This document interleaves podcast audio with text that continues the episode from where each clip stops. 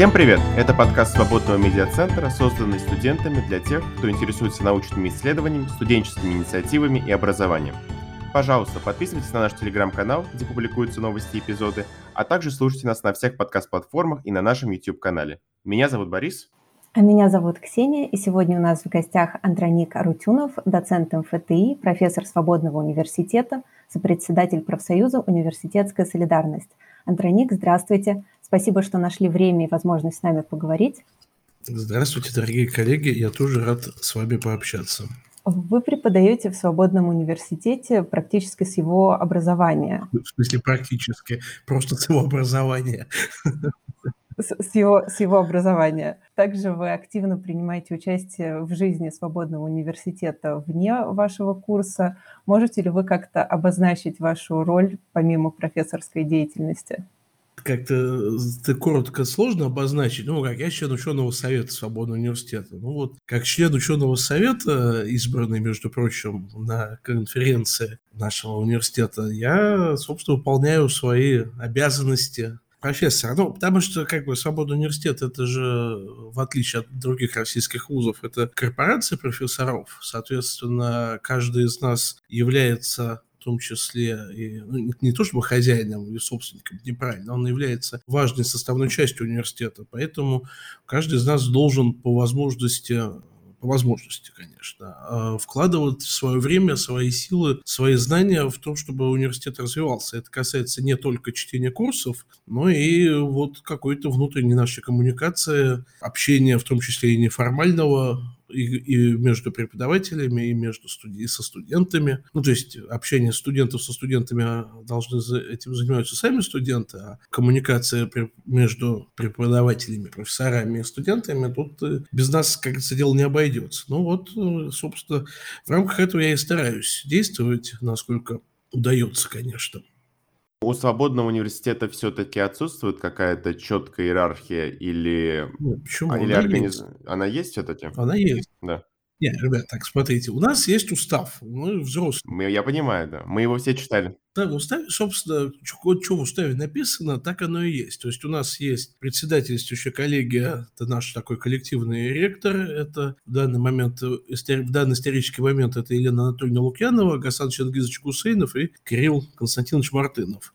У нас есть ученый совет, постоянно действующий исполнительный орган, в который входит, я все время забываю, сколько человек, 17, по-моему, в данный момент. Там у нас есть э, раз в году собирающаяся конференция профессоров, который этот самый ученый совет избирает, меняет устав высший орган. Поэтому у нас есть структура, просто это не бюрократическая структура, достаточно, ну, не то чтобы горизонтальная, а неправильно. Это очень модное слово, да, но неправильно в данном случае. Это иер- иерархия есть, но это не иерархия, как там у Гоббса было, по-моему, да, государство – это инструмент насилия. То есть это не иерархия насилия, это иерархия сотрудничества. То есть мы не можем все вместе каждый день собираться, чтобы там, не знаю, обсуждать новые курсы, поэтому мы выбираем своих представителей, которые этим занимаются. Вот ученый совет. Ученый совет не может каждый день собираться, а, чтобы решать какие-то совсем уж текущие э, вопросы, поэтому у нас есть председательствующая коллегия, ну и так далее. То есть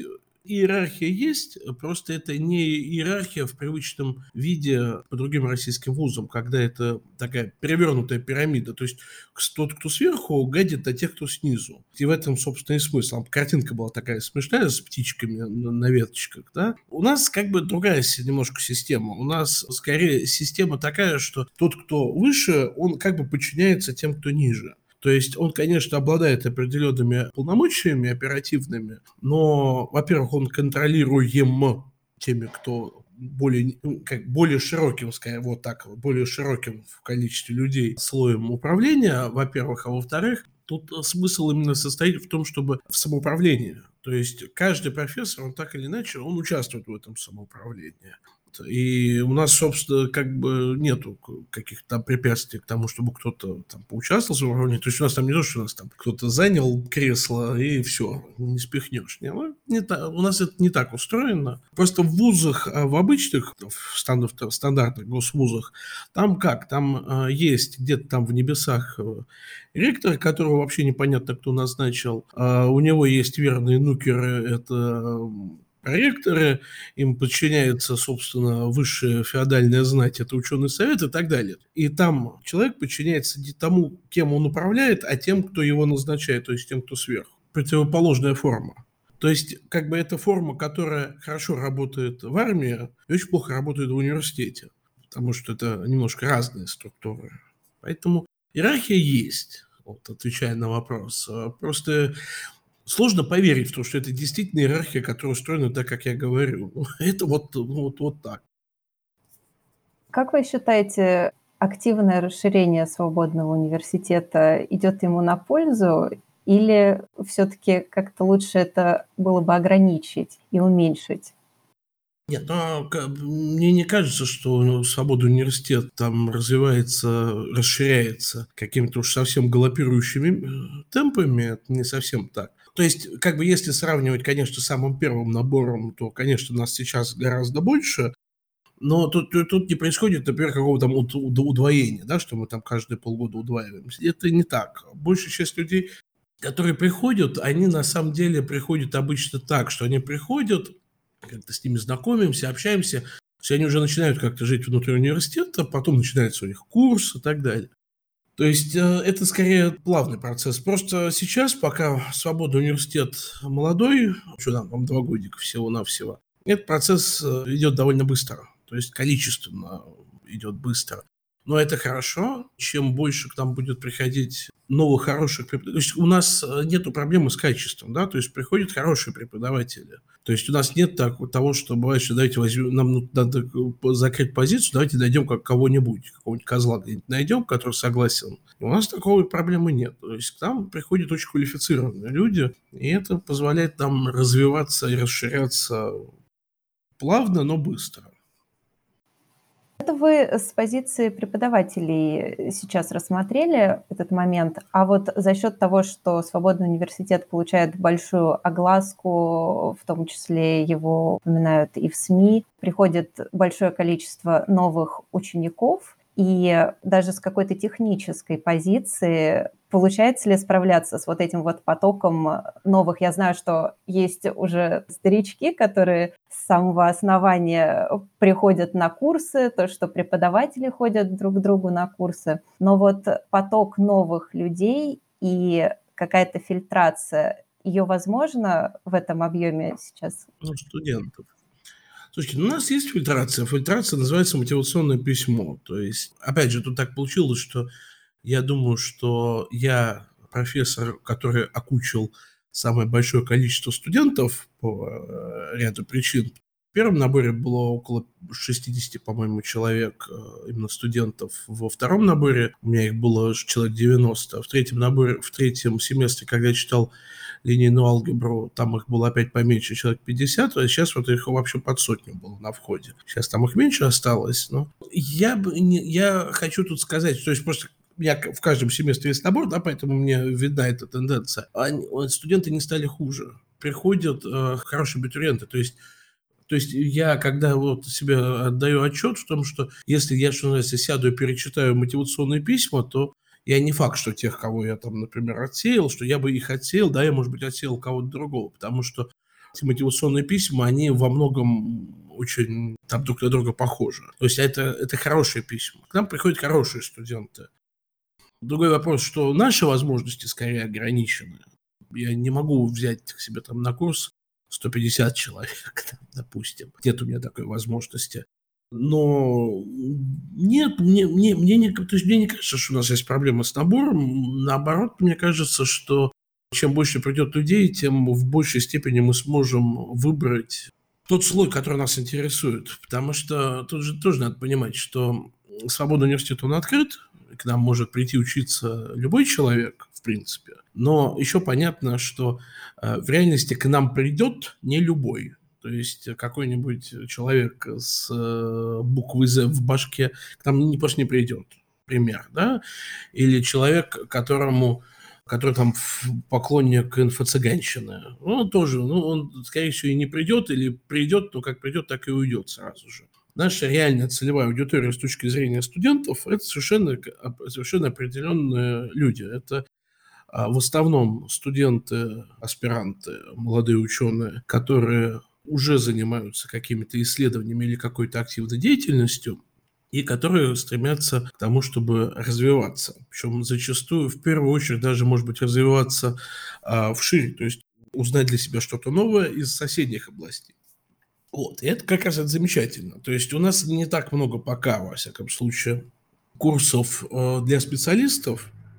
У нас большая часть курсов, она, которые в принципе доступны широкому кругу слушателей. Да? То есть другой вопрос, что мы работаем над тем, чтобы у нас появлялись какие-то магистерские программы скорее, да, то есть в, ко- которые уже и требуют и на входе каких-то пререквизитов, и в дальнейшем это будут какие-то курсы с, с довольно серьезными зависимостями друг от друга. Ты не можешь послушать так, такой-то курс, не послушав такой-то, ну, просто, просто не поймешь там ничего. Дело, которым мы занимаемся, пока этого в таком в явном виде особо у нас нет, кроме вот медиашколы. Так что мне кажется, что нам есть еще куда развиваться в этом плане. То есть нам бы, нам, мы скорее а, заинтересованы в расширении все еще.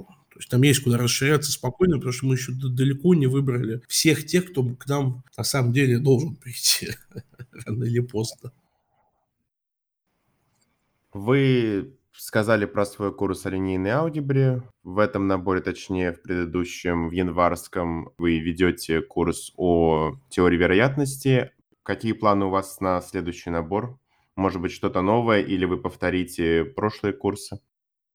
Ну, скажем так, э, я думаю, что я опять прочитаю курс линейной алгебры, потому что, ну вот именно э, как, как он называется, в осеннем семестре, я, скорее всего, опять прочитаю линейную алгебру, потому что мне ну, я, в общем, неким образом считаю, что я красавчик, потому что это был довольно, довольно хороший курс. То есть этот курс получился почти таким, каким мне его хотел, хочется видеть курс по линейной алгебре. А, просто это на самом деле э, такой курс получился, что э, от, от его вида многие там коллеги или даже, даже студенты подфаков, они немножко крякают, потому что очень, он очень немного странно выглядит. То есть он очень... Э, не, не то, чтобы он высокоуровневый, скажем так, он очень продвинутый. То есть он даже не продвинутый, скорее он очень современный. Да? То есть я там использую довольно много концепций, ну, близких вот э, к сегодняшнему дню. Это редкость. Обычные курсы по линейной алгебре, они такие очень кондовые. Тут мне то есть это не такой базовый университетский курс, который может быть там на физтехе, на матфаке МГУ, который студенты там... Не совсем так. Я считаю, что это как раз базовый курс, да, именно так и надо учить, вот мое мнение. Но а, он очень сильно отличается от тех курсов, которые читаются традиционно там и на, и на физтехе, и в вышечке, и на мехмате. Он очень сильно от них отличается. Он похож скорее там на курс по алгебре в независимом университете. То есть, скажем так, э, вот если там, как бы я была царицей, я бы не стал такой курс э, ставить в каком-нибудь там институте инженеров транспорта, потому что это для, для них это too much. Ну, так вот, скромно скажу, я бы этот курс с удовольствием бы прочитал там э, на Мехмате, в МГУ или на Фистихе. Вот. Мне кажется, что там он выглядел бы вполне, вполне нормально. Вот. По поводу новых курсов, ну, есть у нас тут один проект, по которому вот сейчас вот я надеюсь, я немножко освобожусь по времени, и мы займемся его реализацией. А, мы, например, хотим сделать курс по, по томографии. Вот это будет как раз курс продвинутый, то есть не для всех подряд, а, но просто потому, что там надо что-то знать будет на входе. Вот, или хотя бы четко понимать, зачем ты его хочешь послушать. Там, я надеюсь, есть вот задумка с этим курсом, что его мы прочитаем там втроем или вчетвером. Буду читать там я математическую часть, один человек будет читать а, часть, связанную с, с программированием, с программным обеспечением, и один человек будет читать медицинскую, так сказать, часть, как это вот вообще все работает на практике. Вот, если нам удастся этот курс, э, что называется, собрать и реализовать, то я буду очень рад этому. А, ну и я думаю, что через год, следующей весной, я, ежели буду жив, здоров и на свободе, то курс по теории вероятности, я думаю, я повторю, потому что у меня есть э, ощущение, что на него есть спрос. То есть довольно большому количеству людей, как мне кажется, он все еще нужен. Другой вопрос, что я надеюсь, что я его еще там один-два раза, может быть, прочитаю, и уже хватит, потому что уже надоело. Он, я, он уже хороший, да? Что его еще читать? И изначально ваш курс назывался «Введение в теорию вероятности», который вы еще читали в 2020 году. Почему вы решили добавить к названию уточнение для гуманитариев? Это не я. А. Это мне, это мне подкинули. Нет, там на самом деле история такая. Я его изначально он назывался и сейчас называется на самом деле введение в теорию вероятностей, что там было шутливое название в программе э, для гуманитариев. Это была шутка скорее. Вот. Ну, как народ это серьезно воспринял, и это запихнули в название. Ну, я там уже не стал, что называется, выпендриваться. Ну, для гуманитариев, так для гуманитариев. Потому что там ну, народ, на самом деле, открывает программу и видит, что, ну, нет, не только для гуманитариев. Нет, там для гуманитариев это скорее это, это, это артефакт, который... Это один и тот же курс, это одна, одна и то же введение в одну и ту же теорию вероятности. Как много гуманитариев по вот этой вот завлекалочке к вам пришли? И насколько вообще они воспринимают этот курс? Ведь на, на курсе не только гуманитарии, я думаю, даже гуманитариев в меньшинстве как вообще э, студенты, которые более-менее разбираются, как они, да. Давайте мы не будем заниматься каким-то делением на гуманитариев и технарей. Все же, сколько вообще людей с начальными базовыми знаниями в математике пришли, судя по мотивационным письмам хотя бы? Ну, судя по мотивационным письмам, там людей, которые пришли с продвинутым знанием математики, было абсолютно меньшинство. Их было довольно немного. Тут просто вот в чем дело. Человек, которого есть, уже есть, что называется, продвинутое знание в математике, он, глядя в программу этого курса, он довольно быстро поймет, что ему первая половина вообще не очень интересна, он это и так знает.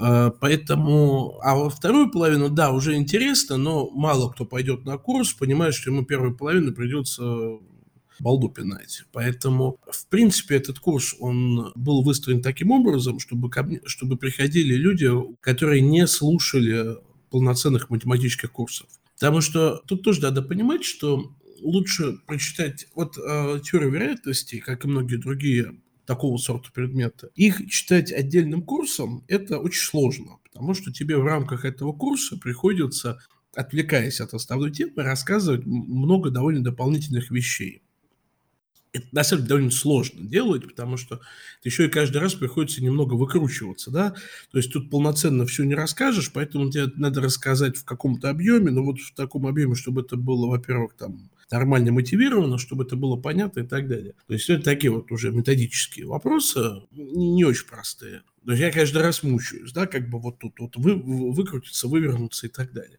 Поэтому э, я бы сказал так, что людей, с, с, поэтому лучше вообще любой курс по математике, и вообще любой курс читать в рамках чего-то.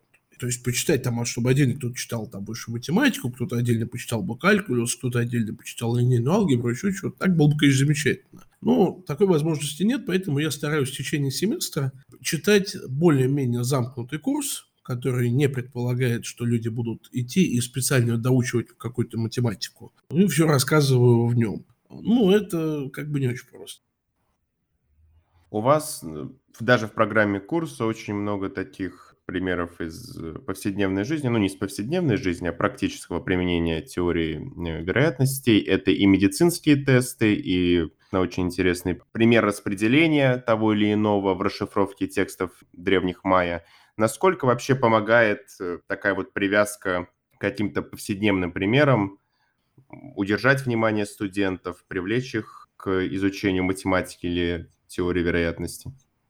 Я читаю теорию вероятности для нематематиков. Соответственно, не математикам просто наши вот математические обстоятельства. То есть я могу математику сказать, господи, вот теорема, ну, красиво. Да, красиво. Вот. Но это мы тут как бы можем, там, понимаем, что тут, что тут красиво, что некрасиво, это там хорошо само по себе. Там для людей не из нашей секты, а, извините, церкви, а, извините, не из нашей науки, это не очень какие-то такие понятные вещи. Да? Поэтому им нужно объяснить, что, ребята, вот это вот хорошо, потому что это работает так-то и так-то. Там, например, метод Дорфмана, да? Как вот смотрите, вот нам надо, у нас там конкретная практическая задача, она, собственно, армейская. Надо проверить э, толпу солдат на, простите, сифилис. Как это сделать? Ну, можно, конечно, каждого протестировать, да, тогда нам надо столько-то тестов, да, а можно вот применить там некий метод, такой вероятности, например, который позволяет сделать все то же самое, но тестов надо гораздо меньше. О, понятно, да, то есть э, сразу видно, как это работает и так далее. Главная задача теории вероятности в том виде, в каком я считаю, вот задача курса, это чтобы люди не просто узнали какие-то математические вещи, а чтобы они поняли, как это, как это работает.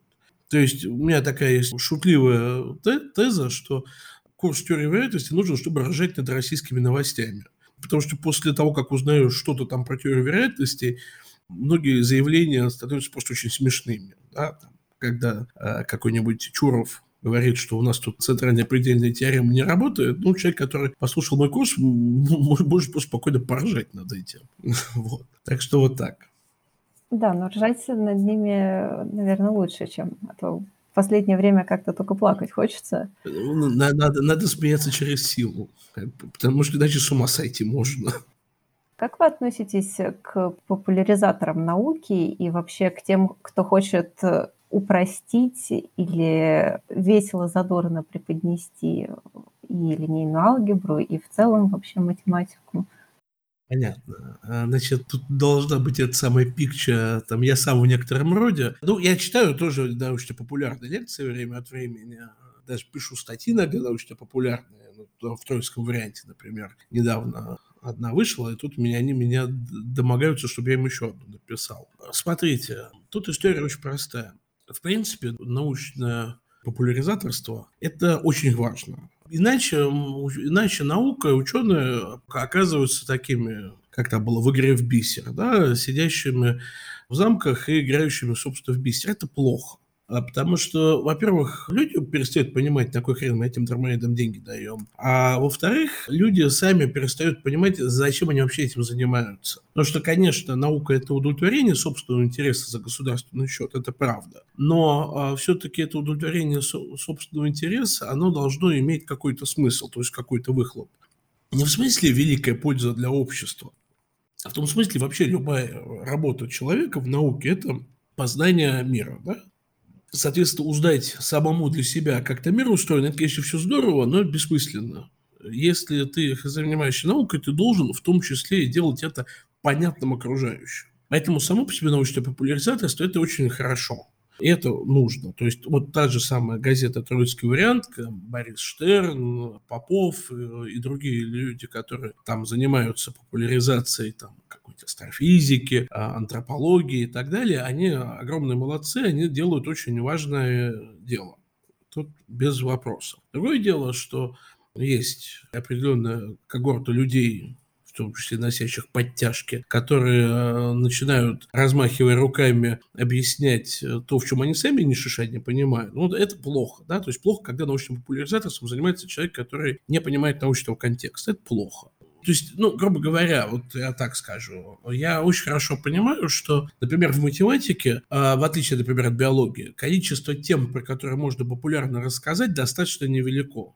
То есть вы можете меня попросить в каком-нибудь подкасте рассказать, чем я занимаюсь в математике. Я вас пошлю нафиг, потому что я, это, я не могу, это невозможно рассказать э, простыми словами там для, как говорится, школьника 11-классника. Невозможно.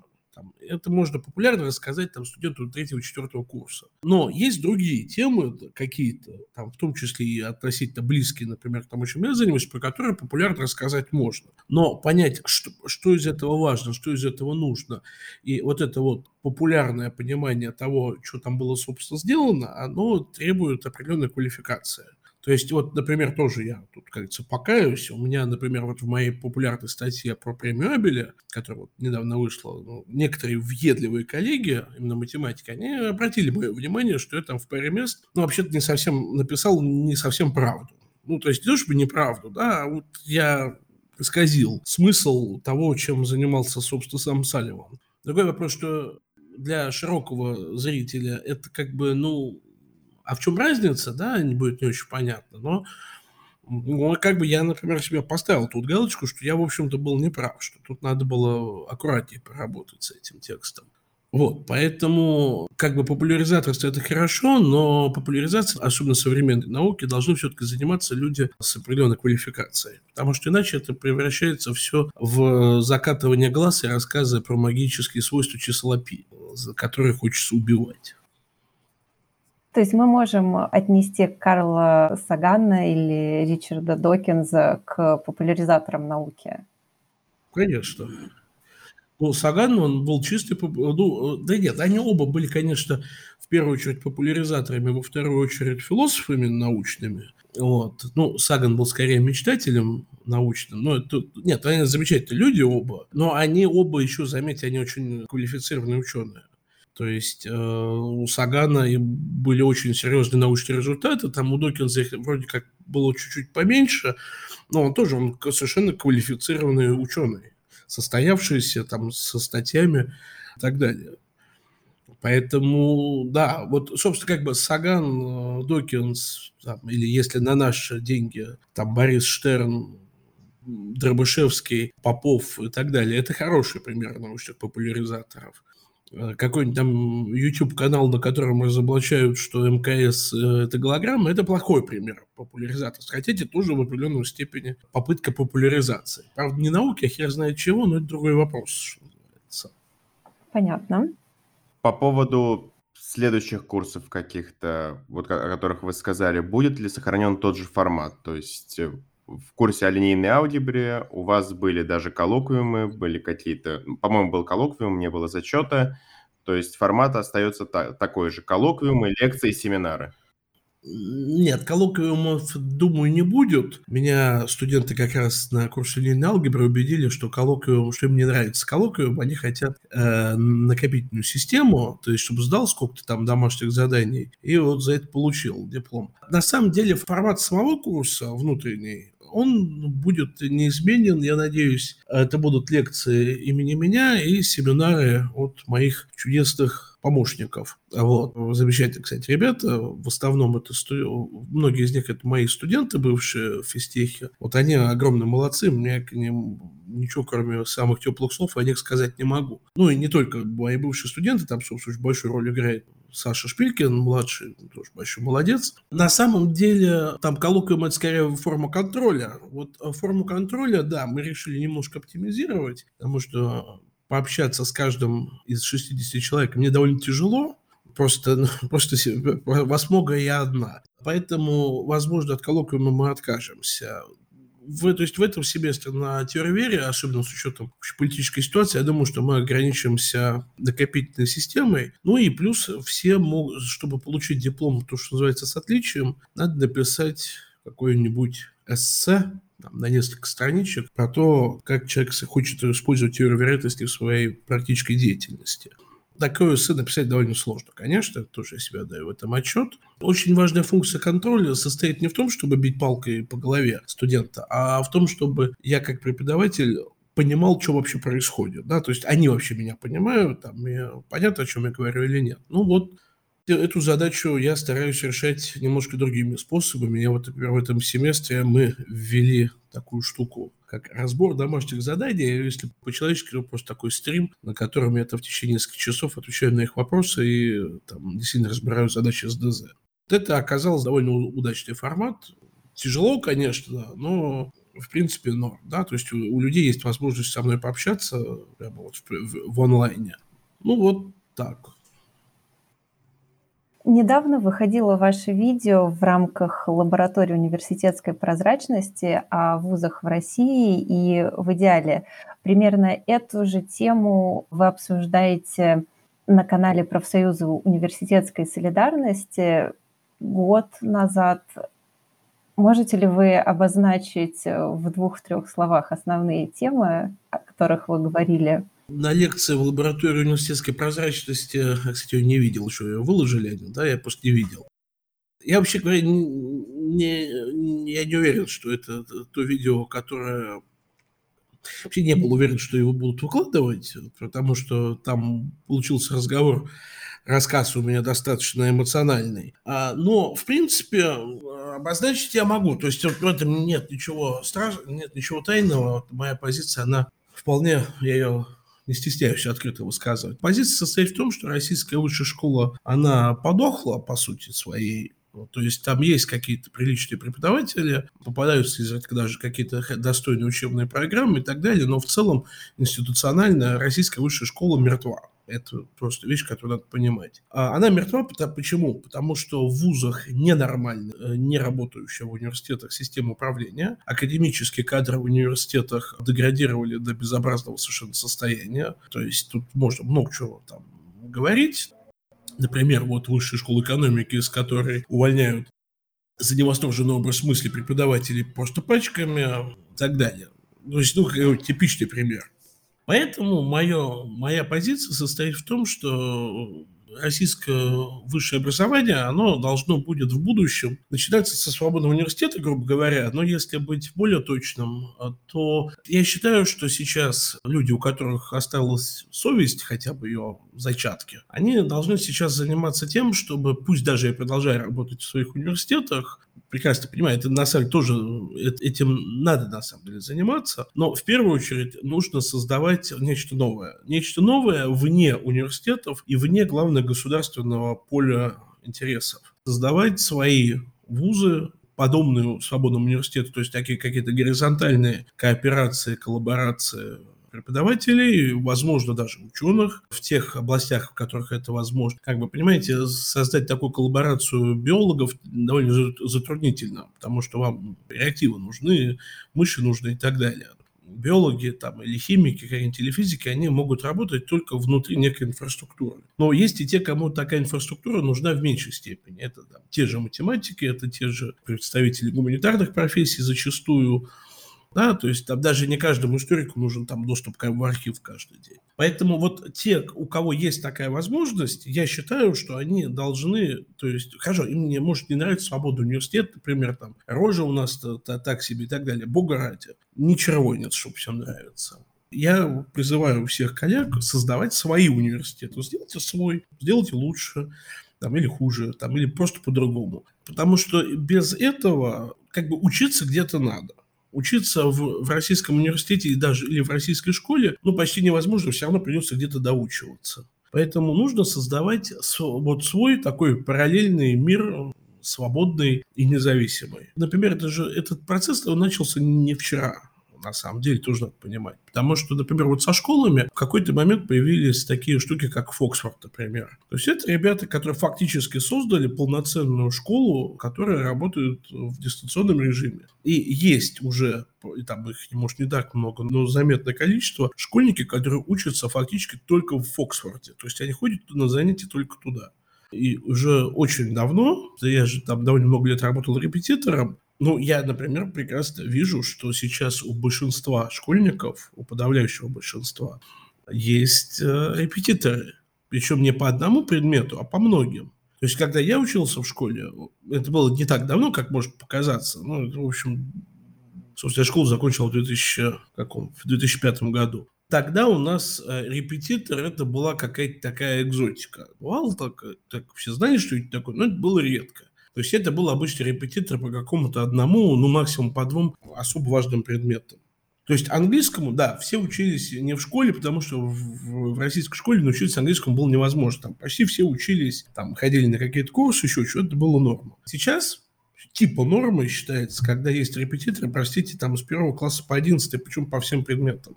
Но это как раз значит, что в школу не работают. Вещь, которая меня в свое время вынесла мозг, это когда я узнал, что есть репетиторы у студентов. Причем в том числе там у студентов физтеха. Я, я когда в первый раз предложили порепетировать кого-то там студента второго курса, у меня челюсть отвалилась. Говорю, что? Это как вообще? Я как бы могу технически, как вообще, что это такое? Потом ничего, под конец моей репетиторской карьеры там этих вакансий на репетитора для, для студентов второго-третьего курса было два года маленькая тележка понимаете, это, это не значит, что репетиторы плохие. Нет, это значит, что проблема в учебном заведении. Оно не в состоянии обеспечить учебный процесс нормально. Поэтому, да, то, что есть сейчас в России в плане образования, ну, что плохо, очень плохо, все сгнило, то это надо менять. Поэтому, чтобы это менять, должно быть на что менять. На что менять? Это вот эти такие независимые, свободные, ассоциация преподавателей, ученых ассоциаций и так далее. Ну, как лупа та же самая и так далее. А сколько времени, на ваш взгляд, может э, занять вот эта вот вся реформа с образованием, учитывая то, что проблемы не только на уровне высших заведений, но и э, школы под это попадают? То есть, если мы, мы должны что-то предположить, какое-то фантастическое допущение должно быть, да? Исходя из теории вероятности? Нет, тут не работает теория. Тут, тут теория вероятности не работает. Тут работает скорее теория случайных блужданий, но не суть. Ну, хорошо, то есть, э, как бы, реформа от какого момента, да? То есть, ну, давайте я попробую ответить на ваш вопрос. Если мы говорим про реформы от момента, что, допустим, мы предполагаем, что завтра там все содержимое Кремля и Белого дома, оно как-то вот аннигилировало, да, там Алексей Навальный прямо из колонии на Белом слоне доехал до Кремля, и вот тут-то как бы все началось. Там мне вручили наган не знаю, там, народного комиссара по делам образования, и так, вот что дальше, да? Несколько лет несколько лет, но это будет, точнее, да, в, каком-то смысле вечность, в каком-то смысле несколько лет. Потому что э, это процесс сложный. Э, во-первых, есть у него несколько составляющих. Составляющая первая – юридическая. Потому что, например, законодательство, которое посвящено функционированию российской высшей школы, в том числе там с обычными школами я меньше тут э, разбираюсь, поэтому я не, про них сейчас ничего не говорю, я про высшую школу. Я по нем все понимаю. А, во-первых, это полное просто перелопачивание всей нормативки, то есть переписывание закона ФЗ об образовании, изменение существенного законодательства профсоюзного, изменение очень существенно многих распоряжений Минобра и так далее. Вплоть до того, что я думаю, что там из них там большую часть нужно просто отменить и переписывать заново. Нужно переписывать многие куски трудового кодекса и так далее, и так далее. Вообще моя такая в этом плане голубая мечта состоит в том, чтобы из трудового кодекса, вообще говоря, изъять все, что касается высшей школы и науки, и сделать отдельный, как знаю, университетский, что ли, кодекс. Такая книжица должна быть тоненькая, но понятная. Как говорится, примерно представляю себе, что в ней должно быть написано. То есть это вопросы именно законодательные. Дальше вопросы есть организационные. Как мы э, поступаем с конкретным университетом? С одной стороны, хочется в сердцах сказать «закрыть все нафиг», ну, это, конечно, перебор, но по, по факту каждый из университетов должен быть очень существенно реорганизован. В первую очередь в нем должна быть э, сломана текущая система управления вертикальная, вот та, о которой мы говорили в начале, заменена на академическое самоуправление, это будет очень тяжелый процесс, на самом деле, потому что преподаватели не готовы во, во, во многом самоуправляться, они просто не очень понимают, что это такое, что от них хотят. Но поэтому, видимо, в этот момент некоторые, не некоторые, я думаю, что даже очень многие университеты весьма вероятно умрут, потому что не смогут самоуправиться. Ну, жаль. При, при этом вот что нужно? Нужно очень существенное увеличение финансирования высшего образования. Потому что ведь одна из проблем состоит в том, что вузы а, недофинансируются. Поэтому, да, нужно существенно увеличивать финансовые возможности, в том числе вот этих вот самоуправляемых уже университетов. Это правда. Причем не всегда это увеличение финансовых возможностей, оно не всегда тождественно просто дать больше денег. Тут очень часто важно дать какие-то, скорее, возможности этими финансами как-то лавировать и так далее. Иногда финансы можно заменить некоторыми там опциями, как это было, например, в России в 90-х годах зачастую. Денег платят очень мало, зато и преподавать ты можешь так, как считаешь нужно. Тоже же подход на самом деле. А в этом контексте самоуправления можно ли говорить вообще о отходе от государственного финансирования и отказе от этой концепции бюджетных мест в вузах и так далее и тому подобное? Я не думаю, что это будет разумно, но сам по себе подход к бюджетным местам в вузах, он должен быть, конечно, существенно пересмотрен. А я объясню, вот какой тут вот есть очень важный поинт. Вот что такое бюджетное место? Мы, государство, говорим, что там нам надо в следующем году там тысячи политологов. Поэтому тем факультетам, которые выпускают политологов, мы даем денег там на тысячу политологов. Там отдельный вопрос, на кой хрен нам столько политологов? Ок, пусть будет так, пусть, пусть надо. Небольшая беда. Но дальше происходит очень интересный процесс. В ВУЗ приходят деньги, говорят, подготовьте нам 100 политологов. Поэтому они открывают 100 мест, берут на них 100 человек и их учат. Чувствуете, в чем проблема? Они должны, у них 100 человек должно, должно закончить, потому что им денег дали на 100 мест. Если кого-то отчислили, то место закрывается. Это раз. Два. Нету контроля качества. Что есть контроль качества на бюджетных местах? Это госэкзамен. Госэкзамен во всех вузах, я не знаю ни одного исключения, проходит как, как чистая формальность. Ну, типа там собрались, что-то там потрендели, ну, какие-то там оценочки поставили, двойки не ставим. Вот это ненормально. Поэтому, если мы говорим про бюджетное финансирование, да, оно должно быть, безусловно. Потому что государство заинтересовано в том, чтобы, чтобы в государстве появлялись специалисты определенной квалификации определенных областей. Нужны стране математики, там, нужны стране физики, нужны стране химики. Какая-нибудь там условная частный сектор, он столько не, денег не даст нам, математиков, физиков или химиков, им не надо. Поэтому кто должен брать на себя? Это, ну, собственно, государство. Но сам по себе этот процесс должен быть сильно изменен. Во-первых, нужно уйти от подушевого финансирования, потому что называется сметным. Во-вторых, что самое главное, должен быть жесткий контроль качества. Соответственно, если ВУЗ готовит выпускников ненадлежащего качества, то этот ВУЗ не должен получать государственных денег вы не справляетесь с работой, идите нафиг. И контроль этот качества выпуска, он должен быть очень жестким и независимым. Грубо говоря, всякие темы про там, рандомизированный выбор экспертов из соседних регионов и так далее, и так далее. Вот что-то в таком духе. Это во-первых. Во-вторых, тут есть другой очень важный момент, что ВУЗ должен быть автономен от государства. Это абсолютно непреложная, с моей точки зрения, истина. Эта автономность подразумевает, что не государство его открывает и закрывает. Это дело самих профессоров. В принципе, с моей точки зрения, вузу никто не мешает сказать, иди ты, дорогое государство, нафиг, мы тут без тебя разберемся, мы сами знаем, кого как учить. Ок, это их дело. Соответственно, ВУЗ может найти финансирование, там, частные какие-то корпорации, какие-то там местные власти, там еще что-нибудь, краундфайндинг, вот это вот все. Замечательно. В чем проблема? Да, у государства есть, со стороны государства есть и должен быть, точнее, запрос на то, чтобы во всех более-менее крупных городах, ну, в областях были бы свои университеты. Но не нужны эти университеты для галочки. Нужны эти университеты как качественный какой-то центр образования, науки, культуры. В университете, как в, в здании, в котором какие-то непонятные хмыри несут какую-то ахинею э, людям, которые там армию пересиживают, это не университет это не надо. Надо нечто другое. Вот если, если коротко, то так.